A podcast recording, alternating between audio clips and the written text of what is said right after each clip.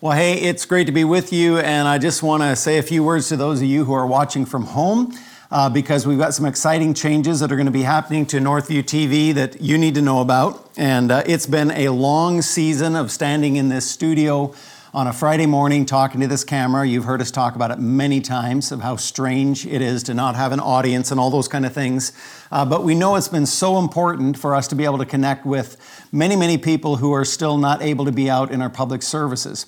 Uh, but we're going to switch that up in the next couple weeks, uh, maybe by next weekend, but certainly by the following weekend. We are going to be putting the Saturday night preach into the Northview TV program. So, what does that mean? Well, it, it, basically just means instead of recording on a Friday morning and putting that into the package that goes out on Saturday night, uh, we will record the Saturday night live preach from here at Downs Road and include that in the Northview TV package. So, really, not much changes for those of you who are still at home, uh, except for this that because we're putting it together on Saturday night, it won't go live until Sunday morning. So, for those of you who may be watching on Saturday night, uh, over the next while, you're going to need to tune in on Sunday morning.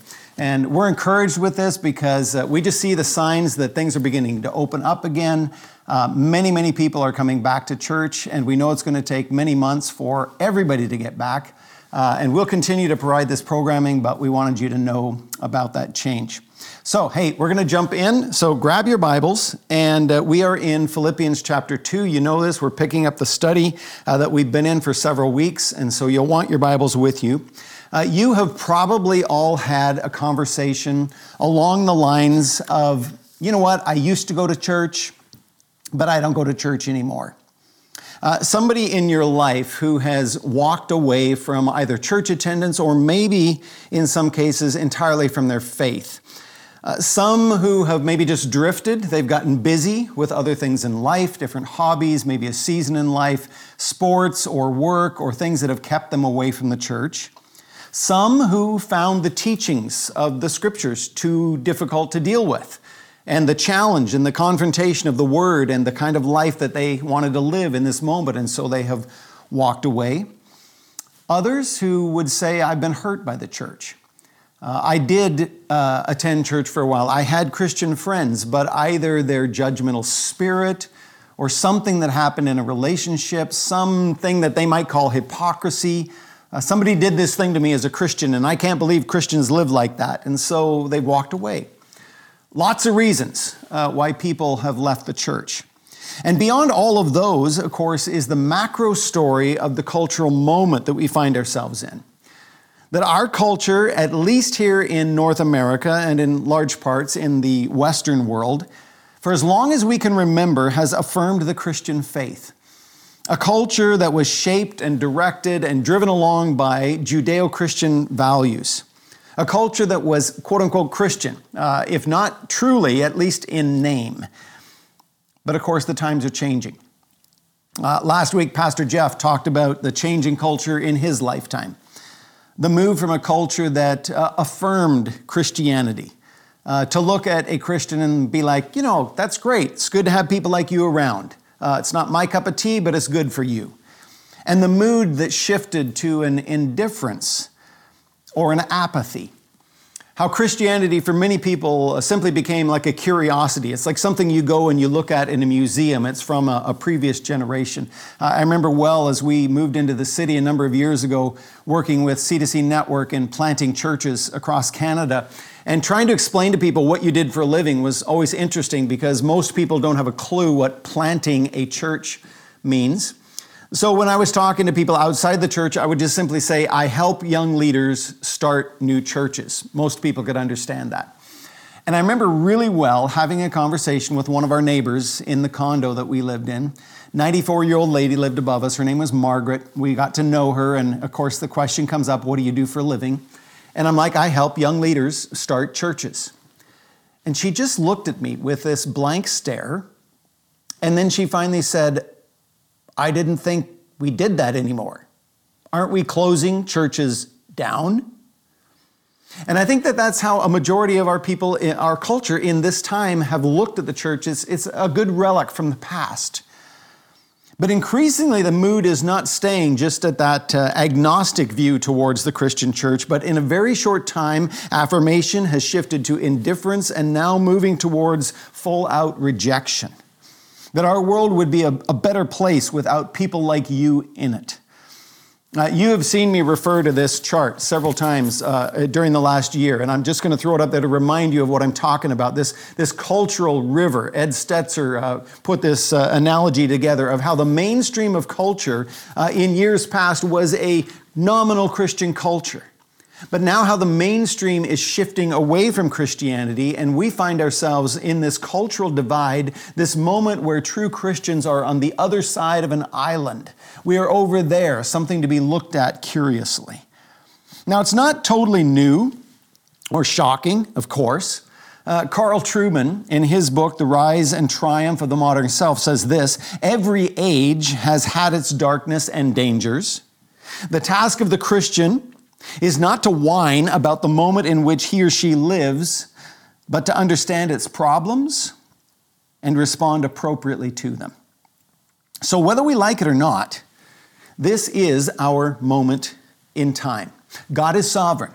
He is not surprised where we find ourselves. So, the question for us is, of course, how do we live in this culture that is increasingly hostile to the gospel of Jesus? And the text that we're looking at today talks about one strategy. One strategy for engaging an antagonistic world. We're going to break uh, this little paragraph, chapter 2, 12 to 18, into three thoughts, and then we're going to double down on one particular challenge. So, three thoughts and then a challenge. And, and the challenge would go along these lines that if you could make just one change in your life, that would radically affect the impact of the gospel in the lives of the people around you, would you be willing to make that change? If you could change just one thing in your life that would make a huge difference in your impact in the lives of people around you, would you be willing to make that change? So we're going to begin in verse 12, just the first two verses, 12 and 13. Therefore, my beloved, as you have always obeyed, so now, not only in my presence, but much more in my absence, work out your own salvation with fear and trembling.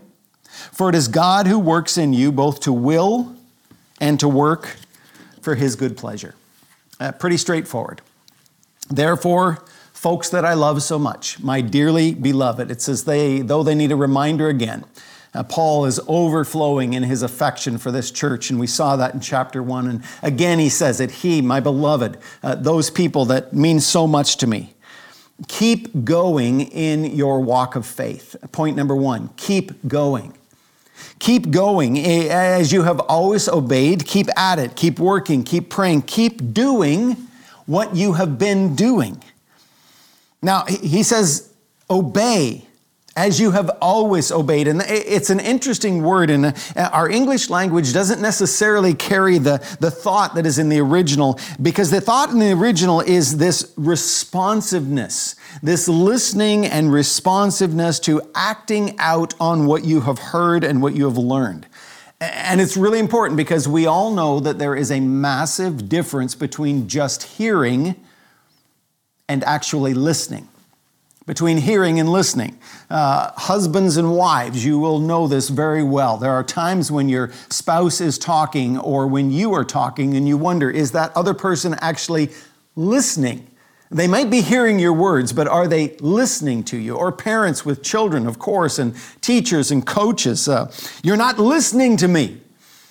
Uh, the New Testament has so many admonitions about connecting our learning with our obeying. Uh, James 1:22, be doers of the word and not hearers only, deceiving yourselves. Uh, the analogy used there is it's like a person who looks in the mirror and sees their face and then walks away and forgets what they look like. And you're like, of course, that would never happen. So why do you go to the word and then walk away and forget what it said? Jesus told a story about two builders, a wise builder and a foolish builder. Very familiar story. One built on sand, one built on bedrock. And he says this Everyone who hears these words of mine and does not do them will be like the foolish man who built his house on the sand. You hear the word of God, but you don't act upon it, you don't obey it, you don't do it, you're like a foolish man. Uh, later on in uh, Matthew's gospel, Jesus is talking to his disciples about why some people hear and others don't hear, why some people see and others don't see. Same crowd. And he quotes from Isaiah You hear, but you don't hear, you see, but you don't see. And I, I want to use the paraphrase Eugene Peterson's uh, message because he puts it so well uh, when he says, They stick their fingers in their ears so they won't have to listen. They screw their eyes shut so they won't have to look, so they won't have to deal with me. As I was reading that this week, the image that came to my mind, maybe because we've just come through Christmas, is Jim Carrey's version of the Grinch. And little Cindy Lou Who is there to invite him to come down to Whoville, and he is not listening to her, and he's banging his head between the cymbals of this giant monkey. I'm not listening, I'm not listening, I'm not listening.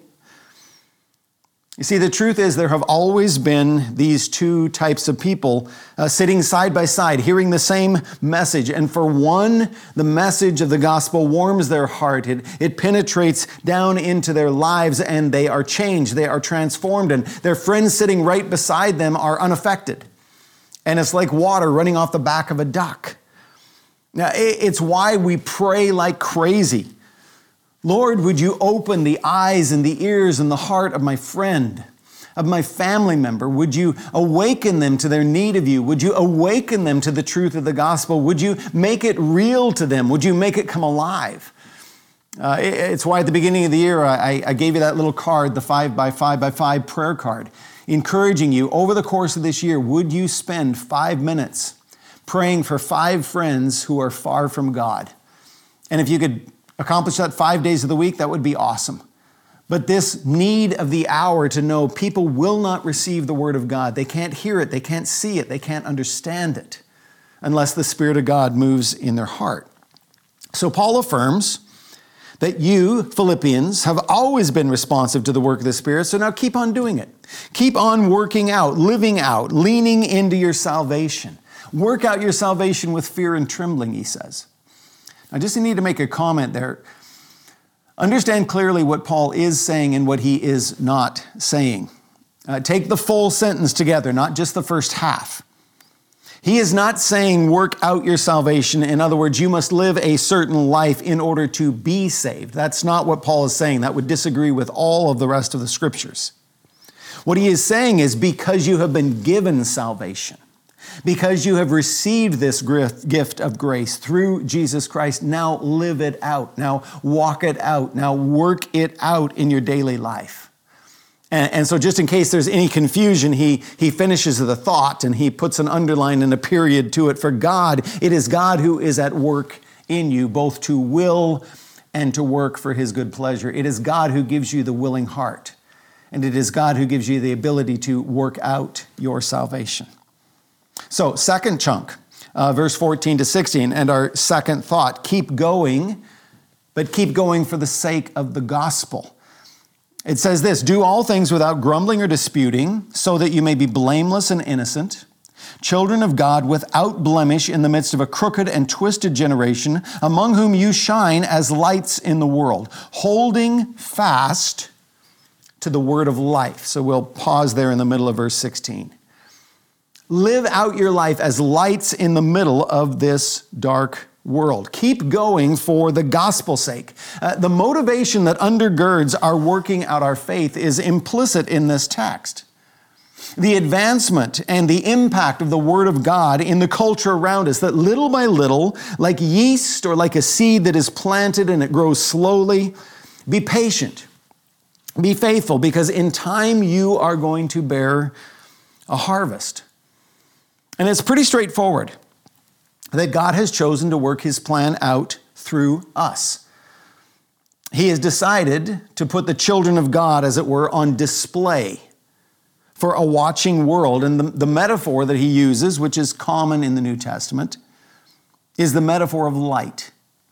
That you are to shine like lights in a dark world or like stars in a dark sky.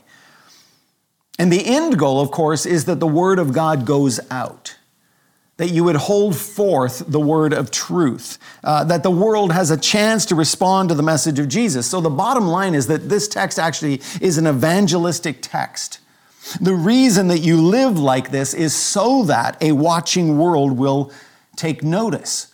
Uh, Paul is echoing, it's so very clear, echoing Jesus' teaching back in Matthew 5. You are the light of the world. A city set on a hill cannot be hidden. Nor do people light a lamp and put it under a basket, but on a stand, and it gives light to all in the house. In the same way, let your light shine before others so that they may see your good works and give glory to your Father who's in heaven. It's a very clear echo of Jesus' teaching.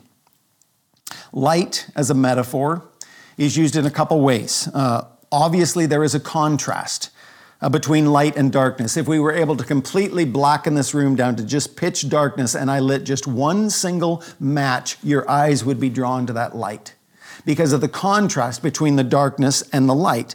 But also, there is the idea that light illuminates, uh, light enlightens, uh, that it exposes, that it shines into dark places so that we can see our way, that we have a path to walk on and, and a light for our, our way. So let's be clear.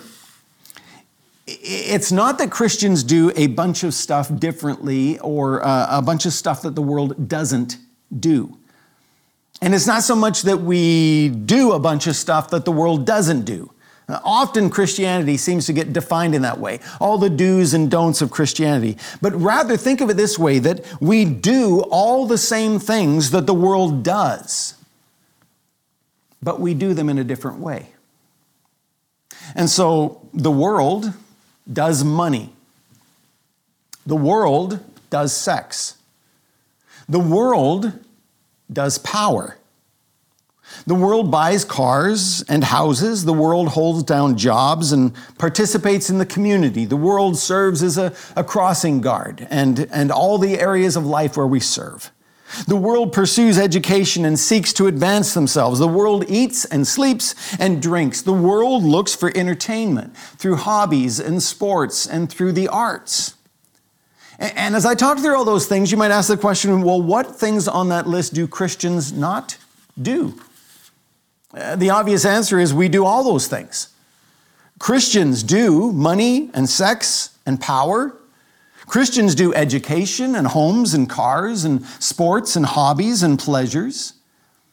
So you say, what's the difference then? Well, the difference is not so much in the what we do, but in the how that we do it. And Paul says, in the midst of a crooked and twisted generation, in, in, in, other words, in the midst of a world that takes all of the good gifts that the Father has given us, every good and perfect gift comes down from God, James tells us. That the world takes what God has given and twists it, misuses it for personal gain, for personal agenda, building my own little empire, using and abusing people rather than serving people, concerned only for my own instant gratification and pleasure.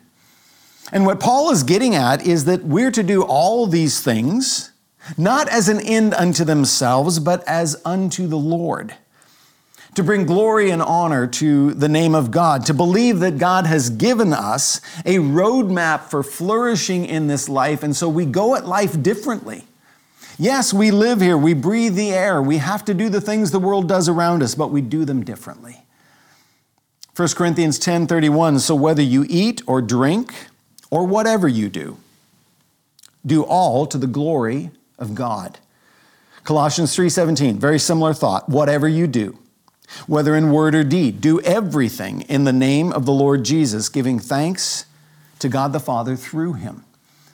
So you analyze your life and you go, in, in my doing of whatever it is I happen to be doing in this moment, can I do it unto the glory of Jesus through God the Father? Paul uh, uses an interesting word. In that paragraph we read, he said, Let your life be blameless. And that might sound impossible. How do you possibly live a blameless life?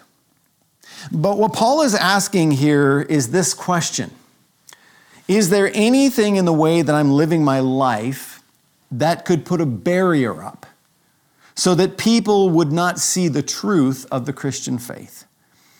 You see, understanding that in this context, the word blameless doesn't mean sinless. Uh, It's not sinless, blameless. That's not a- an equal comparison. It's rather blameless of being of a good reputation.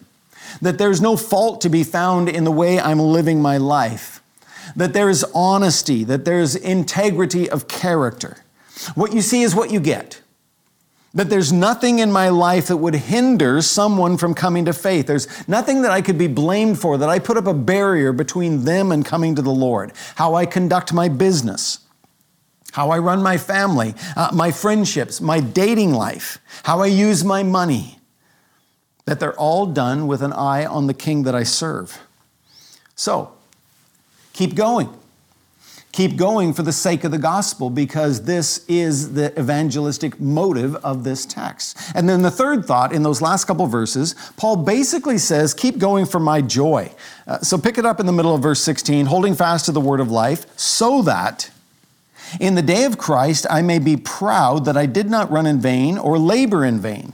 And that even if I am to be poured out as a drink offering upon the sacrificial offering of your faith, I'm glad and rejoice with you all. Likewise, you also should be glad and rejoice with me. Very simply, what Paul is saying is that one day, when I stand before the Lord, I want to be able to look back on my ministry and look back on our relationship and look at the fruit that came of our years together and the years that followed. I want to know that you stayed true to the faith, that you kept at it, you didn't give up, you persevered in the faith. That I didn't run in vain in this ministry path that I am pouring my life out in, and that you yourself, as you are pouring out your life in a sacrificial offering unto the Lord, that together we will rejoice and be able to say, It was worth it. It was worth it that we stayed with it, that we persevered, and that on that day there will be great joy. As we look across the room and we're like, You kept at it, you kept at it, there was fruit. It is one of the deepest thoughts and longings of our hearts, is it not? That the people that we've known and loved and poured into would stay on the path of faith. Obviously, for Christian parents, this is one of the most common prayers. Oh God, would you keep our kids' hearts tender towards you? Oh God, would you protect them from the attacks of the evil one? Oh God, when they get off on the wrong path, which inevitably they will, Lord, would you bring them back? And it's also true for our friends in the faith. And it's why those conversations, as we talk to people who have told us about why they've left the church or why they've left the faith, are, are so hard. And as you listen to the conversation and, in your mind, you're like, what happened to you? Who hurt you? What changed? Where did you get off track? What, what false teaching did you somehow get exposed to? Honestly, friends, it's one of the massive questions that pastors are asking during this time of pandemic. But when we have been forced to be isolated from one another, one of the biggest questions in our mind is who is not coming back? We know that there are lots of people. We, we're communicating back and forth. Many are, are back in services, and many of you watching at home continue to communicate with us and say, hey, we're still with you. Uh, we're just not yet ready to be back in church. But the question in the back of our mind is who's not coming back? Who in this two year period of isolation and lockdown have just given up, have grown complacent, have decided that they don't need church anymore? Third John opens with these words verse 2 to 4. Beloved, I pray that all may go well with you and that you may be in good health as it goes well with your soul. For I rejoiced greatly when the brothers came and testified to your truth, as indeed you are walking in the truth. Now listen to this phrase I have no greater joy than to hear that my children are walking in the truth.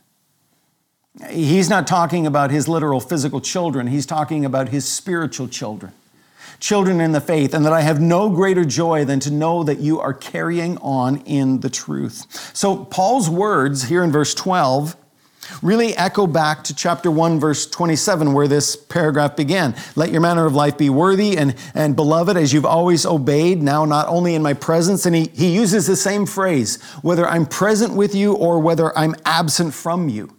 Whatever moment you find yourself in, I want to know that you're standing strong. But even more importantly, on that final day when together we stand before the Lord, that we will be able to rejoice knowing that our lives have been used up, poured out, and spent unto the glory of God. And we might get across the line tired, worn out, and spent, but we get there because we've hung in. It's a pretty straightforward text. Three primary thoughts keep going. Keep going for the sake of the gospel. And keep going for my joy and for your joy.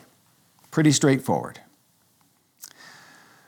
But you might have noticed that I skipped over one phrase, and it actually is one of the main verbs in this paragraph. Do. Chapter 2, verse 14. Do. There is a main verb. Do all of these things without grumbling or disputing. Do what things? Well, we could take that in two ways. We could take it to the immediate context of this book of Philippians. Do all the things that we've been talking about. You're growing in love for one another, your depth of knowledge and discernment, your decision making, always making the most excellent choices in the opposition that you find yourself up against, as you suffer with me, as you defend the gospel, as you walk in humility, as Christ walked in humility. All the things that we've talked about. Do these things without grumbling or disputing. Or we could take that phrase simply at face value do all things. Whatever you have on the agenda today, in your eating and sleeping and going to work day to day lives in your paying the bills and mowing the grass and cleaning out the barn daily lives, as you walk through your taxes for 2021, as you give unto Caesar what belongs to Caesar, do all things without grumbling and disputing. So I ask you off the top that if you could make just one change in your life that would radically affect the impact of the gospel in the lives of the people around you, would you be willing to make that change? In this context, Paul is pointing us to the mission that we've been given. We're called to hold fast the word of life, to shine as lights in the world. We've got a story to tell the nations, and like the old hymn says. But if you back it up from there, if we want to be effective at getting the word out, then let your little light shine. Live lives that shine brightly into the darkness of a crazy culture. Children of God without blemish, no fault lines, no hidden agendas, no barriers to the gospel. Live in which there are no barriers that you are putting up to keep people from the Lord. And then you ask the question, well, how do we do that? How would I get there? And if there was just one change that we could make that would radically impact our lives and the lives around us, would you be willing to do it? Do all things without grumbling and disputing. It's pretty amazing. It's pretty amazing that Paul connects our evangelistic effectiveness to our complaining and fighting spirit. Uh, the word grumble, just look it up, dictionary.com. Uh, it is defined in this way to show one's unhappiness or critical attitude. Grumble. To show your unhappiness or your critical attitude. I've heard people say, I have the spiritual gift of criticism. What Paul is saying is that you should not be like this. Uh, how do we understand the word? Well, some synonyms might help. If you don't understand the word grumble, I think you do, but let me give you some of the synonyms. some cinnamon, some cinnamon hearts. Let me give you some synonyms. Grumble, to fuss, to gripe, groan, squawk, moan, bellyache, grouse, protest, whine, find fault, mutter. In fact, one of the words the Bible uses is the word murmur. And uh, it's an interesting exercise. If you get a crowd of people together and just say, everybody just say the words murmur, murmur, murmur, murmur, and you listen around the room, that's what grumbling, murmuring sounds like. A grumbler is also called a complainer, a crab, a crank, a curmudgeon. There's a good C.S. Lewis word, curmudgeon. A fault finder, a malcontent, a sorehead, a sourpuss. Lots of great words for grumbling. And Paul only uses this word twice in his writings. He uses it here in Philippians and he uses it in his letter to the Corinthians. 1 Corinthians 10. And in that context, he's reminding them of an Old Testament story where the children of Israel grumbled in the wilderness. They were complaining against God and against Moses. Uh, it comes up several times and, and almost identical conversations in these various, uh, various encounters that they're having between the people of God and God Himself. One, they're complaining about the food, and in another, they're complaining about the giants that live in the promised land. But Numbers 11 says this Now the rabble that was among them, that's a great phrase, the rabble, the rabble rousers. The rabble that were among them had a strong craving. And the people of Israel also wept again and said, Oh, that we had meat to eat. We remember the fish we ate in Egypt that cost nothing the cucumbers, the melons, the leeks, the onions, and the garlic. But now our strength is dried up, and there's nothing at all but this manna to look at. We don't have time to unpack that text. But the Lord's response is basically Moses, get out of the way. Moses, step aside. Because I am so fed up with this people and their lack of trust, their lack of faith, their lack of thankfulness, and their, their unwillingness to step out in simple obedience. And I've had enough of their whining and complaining. So step aside, Moses, so I can wipe these people out. And fire begins to fall from heaven onto the outskirts of the camp, and, and many people die in that consuming fire until Moses steps in to plead for the people. And in 1 Corinthians, when he's writing about this, he says this Now these things took place as examples for us, that we might not desire evil as they did. Do not be idolaters as some of them were, as it is written. The people sat down to eat and drink and rose up to play. We must not indulge in sexual immorality as some of them did, and 23,000 fell in a single day. We must not put Christ to the test as some of them did and were destroyed by serpents, nor grumble, there's our word, nor grumble as some of them did and were destroyed by the destroyer. Now, these, thing, these things happened to them as an example, but they were written down for our instruction on whom the end of the ages has come. You see, we should learn a lesson from what happens when God's people complain.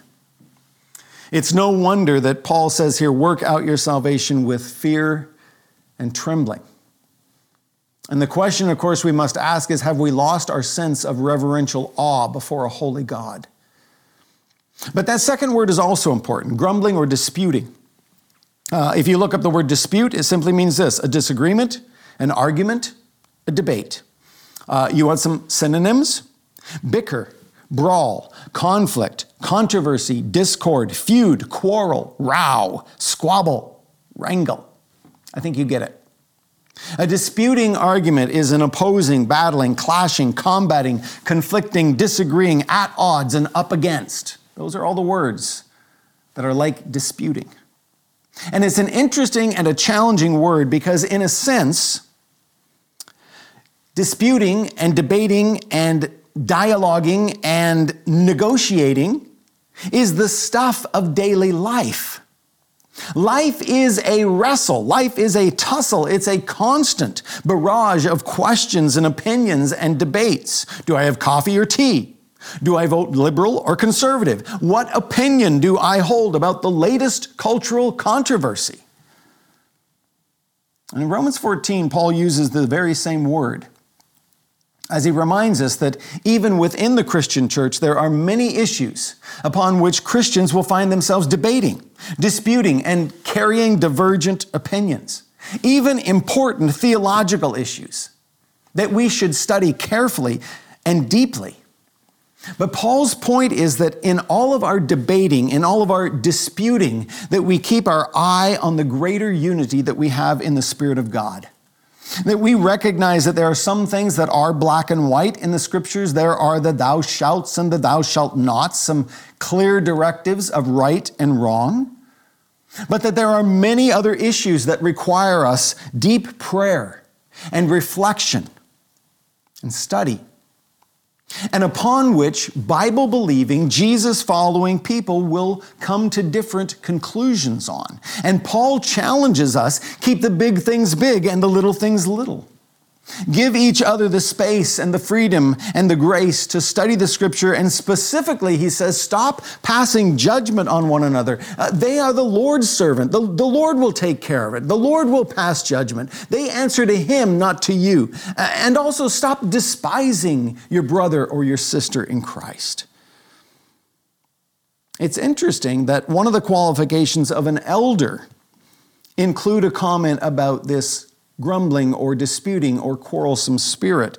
Uh, it says in 1 Timothy 3 an overseer must be above reproach, the husband of one wife, sober minded, self controlled, respectable, hospitable, able to teach, not a drunkard, not violent, but gentle. And then here's our word not quarrelsome. Not quarrelsome and, and not a lover of money that word quarrelsome, if you look at how it's used in the Greek language and how it's translated into English, is, is sometimes translated as a fighter or a disputer or fighting spirit. Uh, the King James Version, the old, old version that many of us grew up with, was not a brawler. Uh, some have translated as a striker, or the great word, I love this word, pugnacious, that an elder should not be pugnacious, not have this fighting spirit. So let me ask you if you could change just one thing. I think this might be one of the most important and powerful things that we could do to ramp up the effectiveness of our gospel witness is to get rid of grumbling and disputing. Uh, back in 2018, four years ago, Ed Stetzer released this provocative book entitled Christians in the Age of Outrage. I'm going to just throw the cover up there on the screen because I, I love the imagery of this sheep with the teeth of a wolf. The subtitle says it all How to Bring Out Our Best When the World is at its Worst. How to Bring Out Our Best When the World is at its Worst. The, the title's self explanatory. Because never before has North America been more polarized and divided than we are today. From politics to racism to gender issues to economic disparity. The last five to 10 years have felt like, in many ways, that we are sitting on a powder keg just waiting for something to explode around us. That we live in the age of the cancel culture, wokeism, progressive Christianity and deconstructionism, and, and an age when it is so easy to be cynical about everything. And as never before, we have seen the level of cultural hostility on full display. Now, remind yourself, this book is four years old. It's back from 2018. And since then, we've added one more major layer on top of it. We've added a pandemic. And so, as a culture, we are neck deep in grumbling and disputing. And Paul's encouragement to these first readers and to us looks very basic. You want your life to shine like lights in a dark culture? Then stop fighting. Stop brawling. Stop complaining. Remember that quote from Carl Trueman at the beginning? Every age has its darkness and dangers. And the task of the Christian is not to whine about the moment in which he or she lives. That's not our job. Our job is not to whine. And here is where we have to lift the, lift the plane up to the 30,000 foot view and remind ourselves whose are we? To whom do we belong? Where are we headed? And what are we living for? Because you see, if our hope is only in this life alone, if in this life, between our birth and our death, however long that is, is our only hope, and if that's all there is, if this is truly our best life now, and there's no hope on the horizon, then we might as well line up with everyone else along the edge of the tall bridge and just one by one jump off, one after another. because there is enough hurt and pain and sickness and brokenness to drive all of us to despair.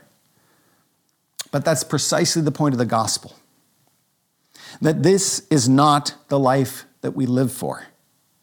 That we do not live for this life alone. And yes, this world is broken. We understand that. But Aslan is on the move.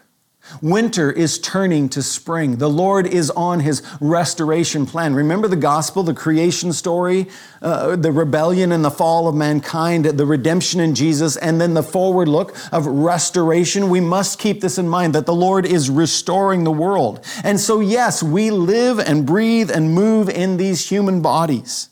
And we occupy a time and space in human history. And we long for the renewal of relationships, uh, for good food and good friends, for beauty and for peace all around us. But we also know that our ultimate hope is not here, but it is in the coming kingdom and in the coming restoration. And so, just like Jesus, we can endure the sufferings of this life, not because we enjoy suffering, but because our eyes are on the horizon. Jesus, who the book of Hebrews says endured the cross, he endured the crucifixion because of the joy set before him. He saw the longer range story, he saw the finish line. Or like Paul, who is writing this letter, remember, he is writing from prison in Rome. He doesn't know if he's going to get out of prison. He, he may come out, uh, uh he might come out alive, but he more than likely could come out dead He's had friends who's turned on him and forsaken him. He's had opponents who are trying to make his life more miserable. And yet he rejoices. Filled with an optimism and a joy that comes from the Lord, uh, he wrote in 2 Corinthians 4 We do not lose heart. Though our outer self is wasting away, our inner self is being renewed day by day. For this light momentary affliction is preparing for us an eternal weight of glory beyond all comparisons. That's important. This light momentary affliction. It's preparing us for an eternal weight as we look not to the things that are seen, but to the things that are unseen. For the things that are seen are transient, but the things that are unseen are eternal. I know that it might sound overly simplistic and overly optimistic. That if you could just change one thing that would radically affect the impact of the gospel in the lives of the people around you, would, be, would you be willing to make that change? It sounds too simple. But this is the challenge for you if you would choose to accept it. I wonder how many of us would say, you know what, I'm willing to give it a try. I'm willing to give it a try, and I'll, I'll try it for one full week for the next seven days, 24 hours a day, between now and the time that we meet together again. I am going to do my very best to remove the grumbling and disputing from my daily conversation. Are you willing to give it a try? Are you willing to take every thought captive? Are you willing to take every word captive? Uh, you might have to stay off social media in order to accomplish this. But if you're willing, to do so with a prayerful attitude of saying, Lord, in this moment, in this moment when all I want to do is gripe and complain, I've got an opinion that I really would like to express, but Lord, would you fill my mind with gratitude? Lord, would you lift my perspective above the moment that I am in right now? Because, friends, I think you know this that we will not win the cultural battle by railing against it that we will not win the spiritual battle if we lose our distinctiveness as salt and light. And nor do we have the option to withdraw from the, the world and, and sneak away into a commune somewhere, to stick our head in the sand. Because as the text says, we're called to be lights in the midst of a crooked and perverse generation. So if you're up for that challenge, I'd like to pray for you. So, Lord Jesus, what a practical text just the encouragement to keep going, to keep going for the sake of the gospel and to keep going for the, the joy that stands before us. But, Father, in reality, it is a challenging, challenging text, especially in the time and place that we find ourselves living. To be able to do all of life without grumbling or disputing. And yet, Lord, if we could just change that one factor about the Christian church, that we would indeed stand out like lights in the darkness. If we did nothing less than that, just simply stop complaining, simply stop griping, simply stop criticizing, and would only speak words of blessing, what a distinct nature that would be in the world that we live in. And so, Father, I pray for the men and women who are listening to this right now. I pray for men and women who are considering in their mind uh, is he serious? Does he really want us to take this challenge? Lord, I pray that they would take this challenge, that they would ponder literally over the next seven days can I get through an entire week without grumbling or without disputing? And Lord, I pray even in the midst of this week that you would cause some amazing conversations to come up because of our generosity of spirit and our generosity of conversation. And so, Lord, I, I lift that up to you. Pray your blessing on those who are listening. In Jesus' name, amen.